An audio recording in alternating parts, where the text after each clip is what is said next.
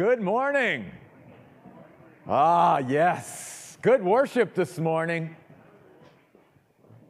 Many of you are growing in your worship of God, and we as a church are growing in our worship of God, but God wants us to continue to grow each and every day, each and every week in our worship of God.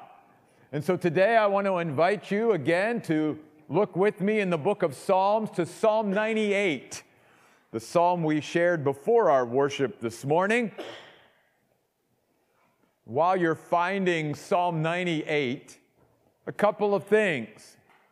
Like everything else in our walk with God, worship is a choice. It's a choice that you and I have to make and sort of recommit ourselves to every day. We can't just say, well, I'm going to, you know, increase my worship or grow in my worship and then just sort of be on automatic pilot. We, we've got to wake up every day determined and, and sort of have a new resolve that I'm going to worship God today. I'm going to put Him in His rightful place in my life. And I'm going to start there. One of the reasons why God has, I believe, led me to Psalms so often, and you're going to see in the coming years, we're going to be in the book of Psalms a lot, is because of the significance that God even places upon this book. The book of Psalms is the most quoted Old Testament book in the New Testament. Okay? That says something. And then Jesus, while he was here on earth during his ministry, he quoted from the book of Psalms more than any other Old Testament book. So, Psalms carries a very unique signature, if you will, uh, in the mind of God and even amongst the Word of God. It is the songbook of the nation of Israel, and it has become our pattern, if you will, of how we should worship God. In fact, if I had to title the message today from Psalm 98, I think I would entitle it Developing a Pattern and Passion for Worship. This psalm divides very nicely into three stanzas or three verses, if you will, using music language. In the first three verses, we are reminded that we celebrate a God who delivers. Then in verses four through six, we celebrate the Lord our King, the one who rules and reigns over the universe that he created. And then in verses seven through nine, we celebrate the God who is coming again and will set up his kingdom one day on the earth. So, three stanzas or three verses. And what I'd like to do today is go down through each of these verses share some things that popped out to me as I was studying the, this psalm over the last several weeks and months. And then I want to also pull out of this psalm four elements of worship that this psalm teaches us about. And then finally, to end with, I want to challenge us with a challenge that the psalm also gives us as well, all having to deal with worship, all centering around the aspect of worship. Again, notice in chapter 98 of Psalms, verse 1, that even the title is a psalm. A psalm is simply a song of praise to God. And there are 150 of them in this book, and there are many others throughout the Bible that are songs of praise to God. So the psalmist starts out Sing to the Lord a new song. We'll get to that later. For he performs amazing deeds. The words amazing deeds in the Hebrew speak about surpassing deeds. Things that no one else could do. Extraordinary deeds. Things that only God himself could accomplish. And then it says his right hand and his mighty arm are what accomplishes or performs these amazing deeds. These are symbolic of the Lord's power as our warrior king. he accomplishes with his right hand and mighty arm deliverance. Deliverance. He is the God who delivers. This is something that we, as the people of God, should be mindful of every day of our life because it's how we even have life in God. He delivered us, He saved us. He is a God who saves, He is a God who delivers. He liberates us, He sets us free, He gives us victory. And we could celebrate every day of our lives and throughout eternity the fact that God has set us free from the penalty of sin through our Lord Jesus Christ, is setting us free from the power of sin through our Lord Jesus Christ, and one day will set us free from the very presence of sin through our Lord Jesus Christ. But we also need to be aware that God has not only saved us in that way, but that every day God can deliver us. Every day God can perform rescue in our lives and save us and liberate us and set us free and give us victory. You see. And so that's what the psalmist is saying and calling upon God's people to recognize.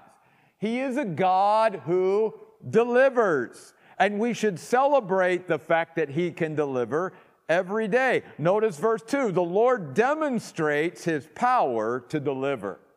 The word demonstrates is an important word. It means that we can be fully aware through the ample evidence that God gives that He's a delivering God.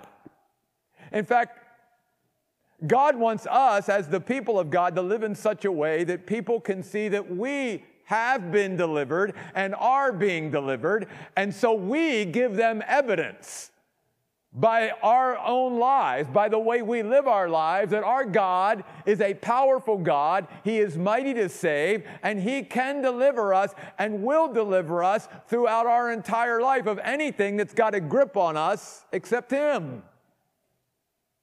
And He's given evidence of being a delivering God down through history you see.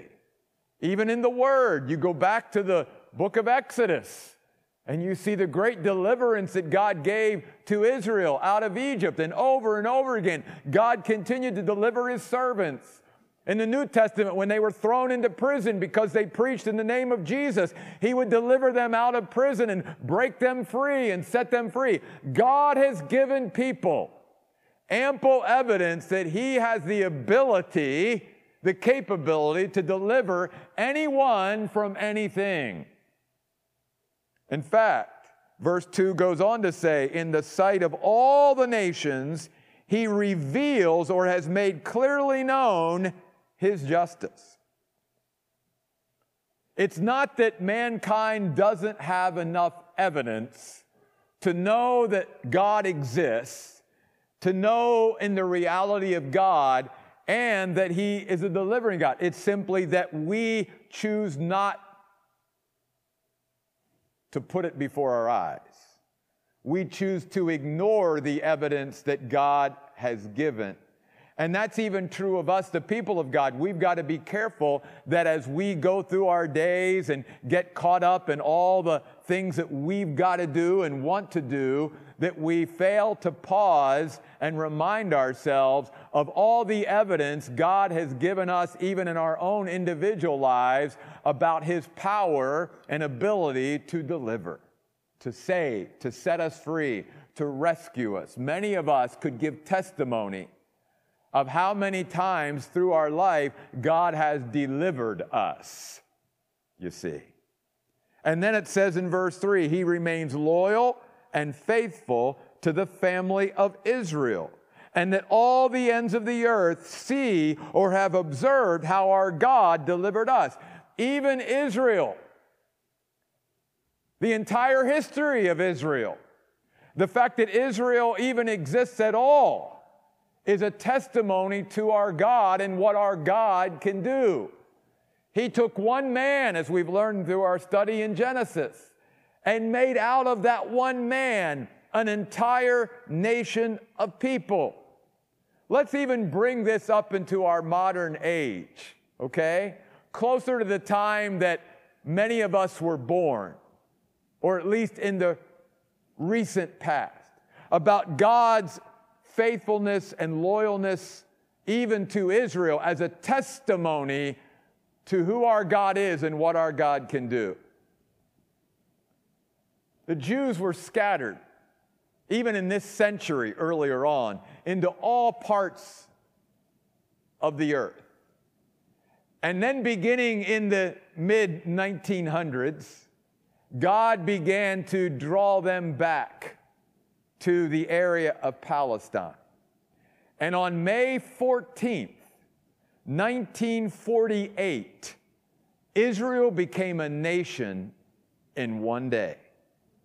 In fact, the prophet Isaiah said, Can a nation be born in one day, in one 24 hour period? Yes, it can. With God, it can. The British troops began to withdraw from that area and some of you were alive in 1948. You know this to be true as well. You can do research on it. The nation of Israel literally became a nation. You know that's never happened in the history of the earth? Never. There's never been a nation that existed that, that came into being in one day except the nation of Israel. That alone should always be a testimony and ample evidence to our God and to his ability and capability. And it sits right there in the Middle East, surrounded by its enemies throughout its history. And yet God has been faithful and loyal to the nation of Israel, and he will not allow those enemies to ever destroy it. He protects Israel, he watches over Israel. He has said, I will bless you and protect you and preserve you because you're part of my eternal plan. And just the very fact that you and I watch all of this going on around Israel and seeing what happens in Israel should be a testimony to us as even Gentile Christians every day of how mighty and amazing our God is. A God who delivers. Then, verses 4 through 6, we also celebrate him as the king the king over all that he created. Notice he begins in verse 4 with these shouts of coronation. Shout out praises to the Lord, all the earth. Break out in a joyful shout and sing. By the way, the words break out speak about bursting out. It's, something is, is uncontrollable. I, I, can't, I can't keep it in any longer. I've got to express how much I love my God and I adore my God and I appreciate my God and I admire my God and, and I want to praise Him. I cannot contain it anymore. This is the kind of spirit, if you will, and heart for worship that God wants to create in all of His people. That we can't wait to get to a place where we can worship Him and literally burst out in song to our God. We can't keep it in. Then he says in verse 5 Sing to the Lord, accompanied by a harp, accompanied by harps and sounds of music with trumpets and blaring of ram's horns. God not only wants us to worship Him vocally, God wants us to worship Him with instruments, you see. He wants and desires music to be one of the great ways that you and I express our worship of Him. Again, 150 songs right smack dab in the middle of the Bible, along with many other songs contained in other parts of the Bible as well. God has always revealed to us how important music is to him and how he wants us to embrace that as well. He wants music that praises him and worships him to be part of our everyday life and of the very fabric of our, of our worship here at the church, you see. I love the fact, and we'll get back to this, the blaring of the ram's horns and the shouting. I think many times uh, we today, the people of God, have forgot to know what it's like to shout to the Lord. We keep our praises to ourselves many times. A shout of praise before, notice verse 6, the King, the Lord, the universal King, the eternal Lord. By the way, the word shout also speaks about a shout of triumph and victory. Again, why it's hard to keep it in is because when we have experienced the deliverance of God and the victories that God has provided for us, and we've seen all the victories that God provided the nation of Israel in the book of Joshua as we've been studying that. And we're going to finish Joshua off next week in chapter 24. That the only way they achieved victory and entered into the promised land was because of their partnership with God and God giving them the victory. The only way you and I triumph, the only way we are more than conquerors and that we prevail in this life is because of the Lord, our King. We are more than conquerors through him who loved us. And so the Bible encourages us to worship our God not only because he delivers, but because he is the king of the universe and he's our king too. Is he our king? Is he our Lord? Many of us may have him as our Savior. And we appreciate the fact that our sins are forgiven and we enter into this new relationship with God through our Lord Jesus Christ. And He's given us His righteousness and we're glad for that. But many of us then live our lives appreciating Him as our Savior, but never really embracing Him as our Lord. And what does it mean to embrace Him as our Lord? It means He decides, He leads, He guides, He directs, not us. We take ourselves off the throne of our own life and we put Him, the King, on His throne. And we can't add anything to God. But we can acknowledge that God is already there by the way that we live our lives. And that's what the psalmist is encouraging us to do today. To not only celebrate a God who delivers, but a God who reigns and who rules over all that he has created, hopefully including us, his own people. And then, verse 7 through 9, we celebrate the God who is coming again and going to make everything right one day. Let the sea and everything in it shout, let it thunder, let it roar, is what the Hebrew word means. You see, even creation is under the curse. Even creation, Paul says in the book of Romans, is waiting for that day where it is redeemed and set free and liberated from the curse that is under. And yet, even now, as it's under the curse, if you and I listen, even inanimate creation celebrates its creator, along with the world and those who live in it, all the inhabitants of the earth, verse 7.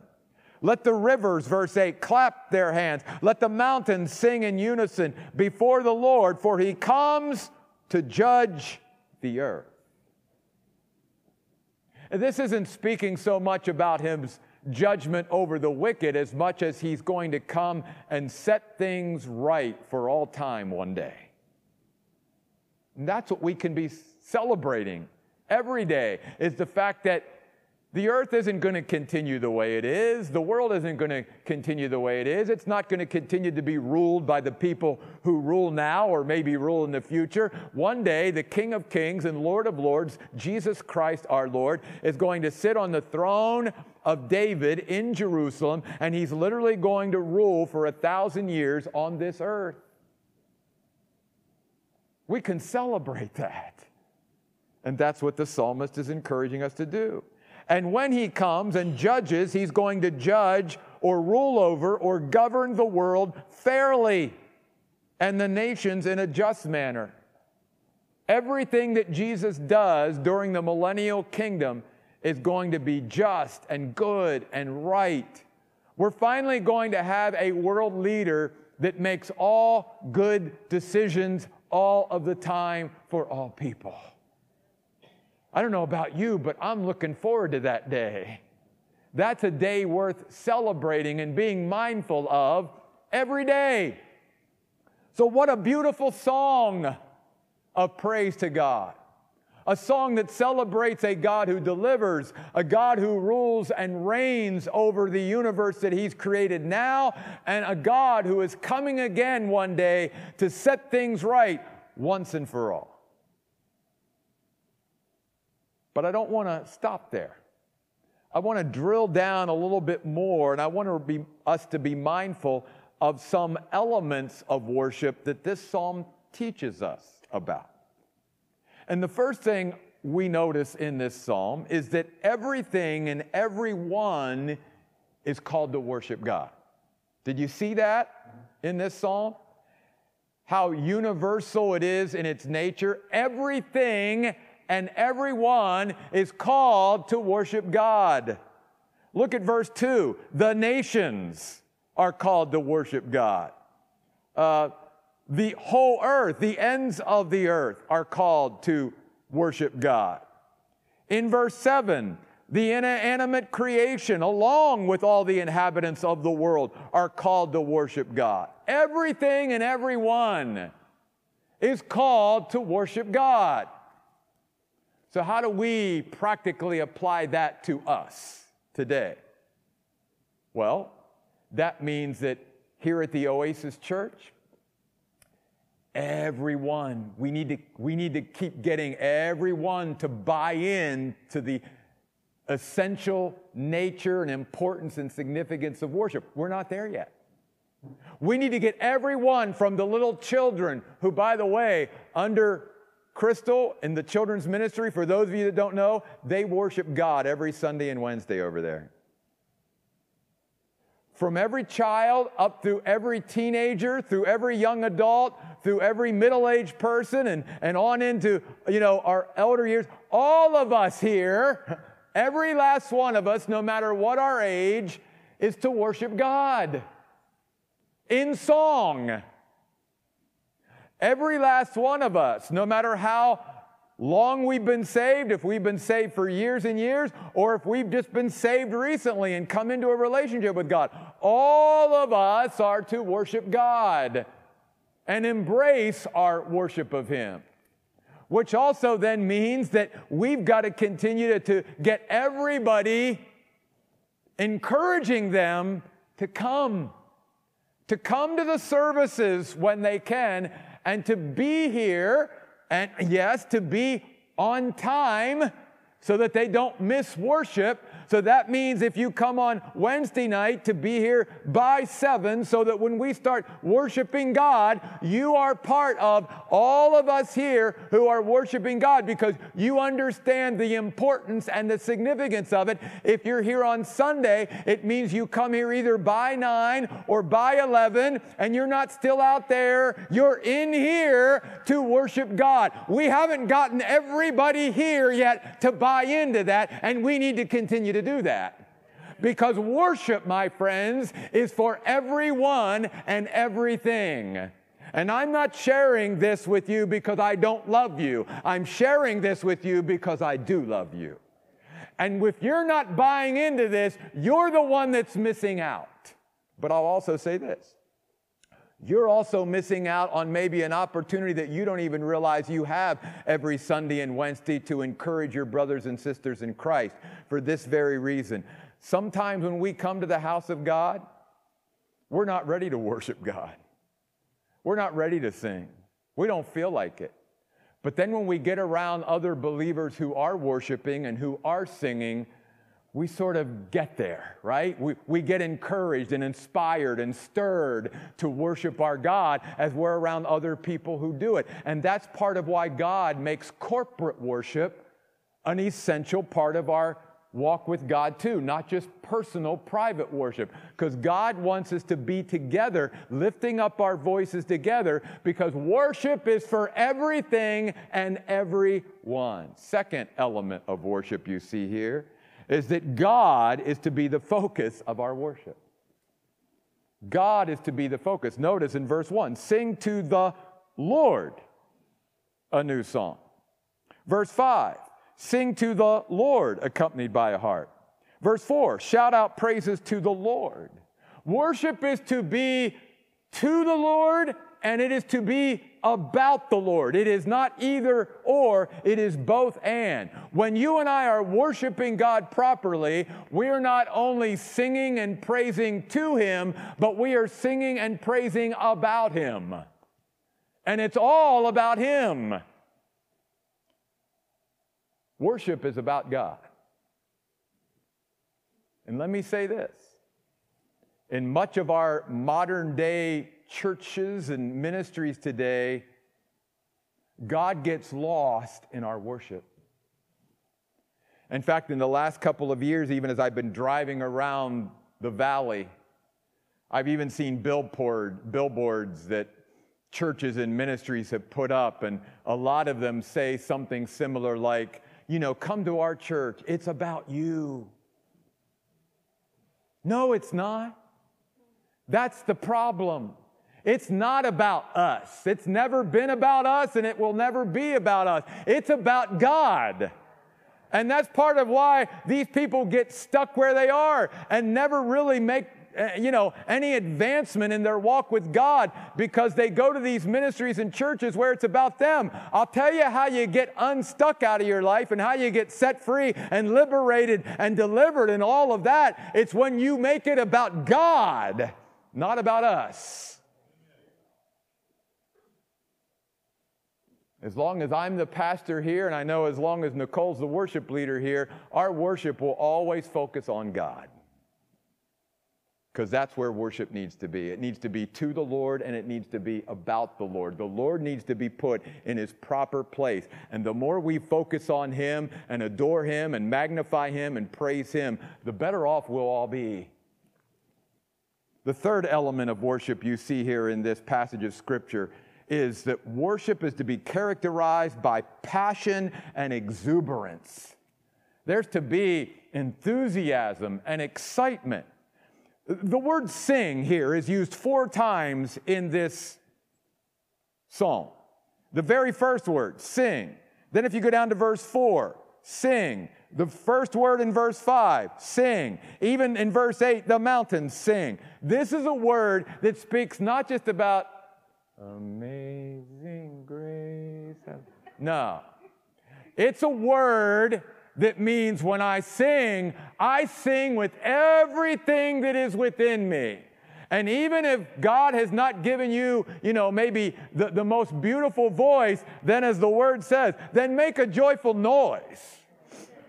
But guess what? Make a noise. Sing. Sing enthusiastically, sing passionately. Why? Because he's worthy of it. He's worthy of it. And then, do I have to say anything about the word shout that's also used four times in this psalm? Verse 4 Shout out praises to the Lord. Break out in a joyful shout. Verse 6 Shout out praises before the king. Let the sea and everything in it shout. Look that word up. It doesn't mean yippee for God. It means to raise a shout. It literally means to put a ringing in people's ears. I know many of us maybe, you know, we don't we don't like it too loud and I realize we can get music so loud that again, God gets lost and the meaning gets lost and all of that gets lost. But there's also that element of God doesn't want us to keep quiet when we're worshiping Him. He doesn't want us to be subdued. He doesn't want us to hold back. He wants us to let everything out because it's an expression of our heart towards Him. And therefore, we should do it passionately and with feeling and with enthusiasm. We should sing and shout to the Lord, giving it everything we've got not holding back. You're, you're never, you're never going to have me come by go, you know what, settle down a little bit on your worship.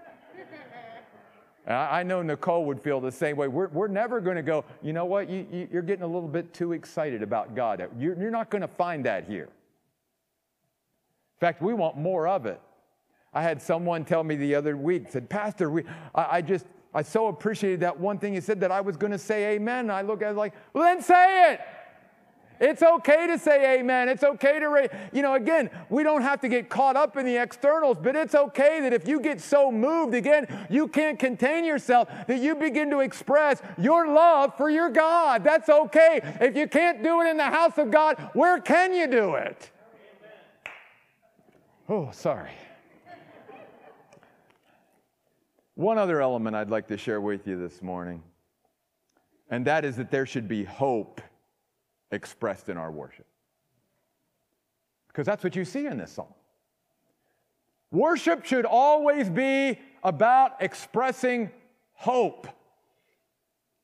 The first three verses, what's it about? The hope that we have that God can deliver that He can save, that He can rescue, that He can set us free, that He can liberate us. We're being reminded of the hope that God can change the equation of our lives or anyone else's life. Maybe there's even someone here today or someone watching live stream today. You've gotten to a place in your life where you have begun to tell yourself or you let other voices tell you you can't be saved. You can't be delivered. You can't be set free. You can't be liberated. You can't have victory over this, whatever it is. And maybe it's even the fact that God can't save you because you're too, too bad or too, too, too far gone or you've sinned too much. No. No, there is always hope with God. As long as, as we have breath, there is hope in our God to deliver us from anything, anywhere, anytime. And that hope is expressed in true worship, where we are reminded through the songs of praise that we sing to God that God is a God who's mighty to save, who can deliver, who can rescue, who can liberate, who can set us free. That's one of the great elements of worship is there's hope expressed in that, but there's also hope expressed in what's given to us in verses 4 through 6, and that is there's hope in the fact that God, our God, is king over the universe. That's hope. And that's why God calls his people to say, You don't have to live in fear. You don't have to be anxious. You don't have to be worried about anything because if you truly embrace the fact that I'm the king of the universe and I'm on my throne and that I rule and reign and that I've got you and I've got this world, then what do we have to fear what do we have to be anxious about or worried about? Do we either believe that God, our God, is king and he rules and he reigns, or we don't? And worship is a reminder to us and gives us hope that our God is king. When we put him in his rightful place, when we acknowledge him there, then we are given hope. It's like, I don't have to keep worrying about this. I can let God have this. I don't have to try to be in control of things because I'm not in control anyway, but God is in control. I'll turn that over to God. God. I'll cast my cares on God. Why? Because God is king, and I find hope as I worship him that he is king and that he's my king, and that I'm laying everything in my life down at his very capable feet on the throne that he rules from. Are you there? I'd encourage you. Let the worship of God not only give you hope that God can deliver you or anyone else from anything, anywhere, but that your God rules and reigns over this universe. That He really is the only true King and that He's in charge. And nothing is going to ever happen to us that God doesn't want to come into our life. And if God wants to block something from coming in, as we talked about Wednesday, He can stand between us and whatever that is. That's who our God is because He is the one and only true King of the universe. And we have hope in that. My hope isn't in anyone who's ruling and reigning here on earth. I don't put my hope in anyone. I know that upsets some of you, but that's the truth. I don't care what party they are, I don't care where they rule on the planet. I don't put my hope in one human being. I put my hope totally in my God because He's the one who reigns. He's the one who reigns. And then we put our hope as we worship Him in the fact that He's coming again. Verses 7 through 9. That things aren't always going to be the way they are in my life or in anyone else's life. And as I've shared with you many times before, as a person of God, this is the only hell we'll ever know. However long we live on this earth, this is the only hell we will ever experience. And for those that do not know Christ and continue to push him away and his love for them, this is the only heaven they will ever know. Jesus Christ is coming. It is a great hope for us. It's what the Bible calls a hope that we should carry with us every day. It's just knowing, waking up every day, going, you know what? Jesus could come today. And if he doesn't come today and he doesn't even come in my lifetime, he's coming because he promised he would. And we've been singing about the faithfulness of God for months now, reminding us that he's true to his promises and he's trustworthy and he's reliable and he's dependable. And he's coming back. And we can ha- live in that hope every day that my Jesus is coming and he's coming for me and he prepared a place for me up there in heaven. And I've got a place with him for all of eternity. And I belong to him and I will always belong to him. And he's coming and he's coming and he's going to rescue me from this earth and he's going to set things right one day, and he's going to rule and reign over this planet for a thousand years. And then when he's done with that, he's going to wipe this heaven and earth over, and he's going to create a new heaven and a new earth in which righteousness dwells for all of eternity, and we're going to live there for all of eternity. And, and he's coming, and he's going to set things right, and he's going to rule this world with equity and justice and fairness like never before. And he's coming, and he's coming, and he's coming. And I live in that hope. That's hope for us. And that's what worship does. Worship should give us hope every day as we worship the Lord. We have hope that He delivers. We have hope that He's ruling and reigning. We have hope that He's coming again. But one more thing I'd like to share with you today, and that is if you go back up to the very first verse. I think the psalmist leaves each of us with a challenge. A challenge. He says, Sing to the Lord a new song. Now, first of all, there's nothing wrong with singing old songs. Okay? But God in His Word uses this phrase quite often when He talks about our worship. And the reason he does is because he wants our worship to never grow stagnant, to never become routine, to, to never get into a rut. He wants our worship to always be fresh and current so that we are creating songs and singing songs out of what God is doing now and the things that we see God doing now and, and how He's moving and working now in our lives. Not how He worked and moved 10 years ago, but now. And God wants His people to always be open to something fresh, to something new, to something different. Okay? So here's the challenge for each of us today. How can your worship of God hit the refresh button? How can your worship of God be renewed? Because God always, throughout our lifetime on earth, is always going to want periodically for us to hit the refresh button on our worship of Him.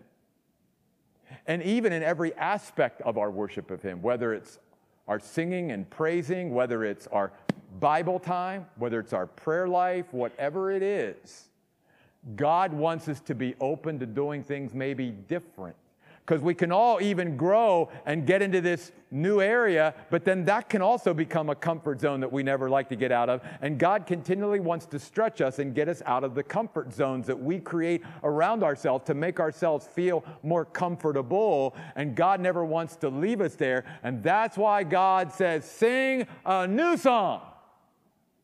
A new song. Let me give an example of my own life, and we'll wrap this up. I've been studying the Word of God for several hours a day for almost 50 years now. Almost 50 years. God continually breaks into my life and says, Now we're going to do it a little bit differently than what you've done it up to that point. And, and I literally then almost have a whole new way of reading and studying the Bible through what God does to me because God doesn't want me to even get in a rut, even after 50 years of how I approach His Word. He always wants to be sort of throwing some new stuff in there, and He wants me to be willing to embrace it. I know we can all say, Oh, God, I haven't done that before. And, and God, this, that, that's going to be stretching me. And that, yeah, that's why God says, sing a new song. I like the old stuff, but it's time to refresh. So the challenge for us as the people of God is how can my worship of God be refreshed? How can I hit that refresh button and make it new? And maybe it's even going back over stuff that you're familiar with, but approaching it in a different way. You and I all know that to be true even with the Word of God. You could read a passage of Scripture a hundred times, and that hundredth time, you, you see it with different eyes than you did before. That's the way God wants us to approach our worship. You know, some of these songs we sing quite often, other ones we don't sing as often, but God wants every time we sing to Him and about Him to be like it was the first time.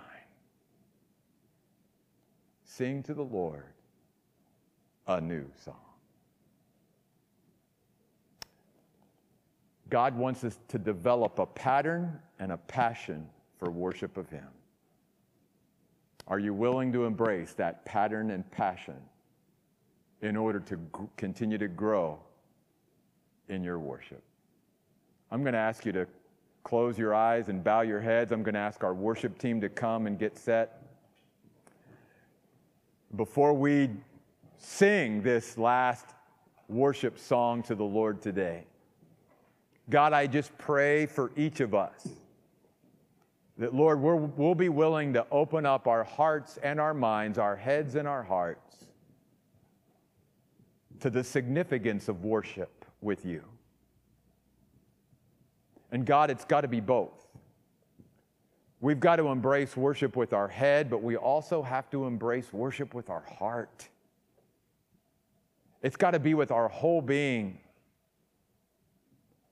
And God, we've all got to be willing to grow and continue to grow in our worship, to not be satisfied where we are, but to say, I know I can experience God at an even greater and deeper and higher level than where I'm at now.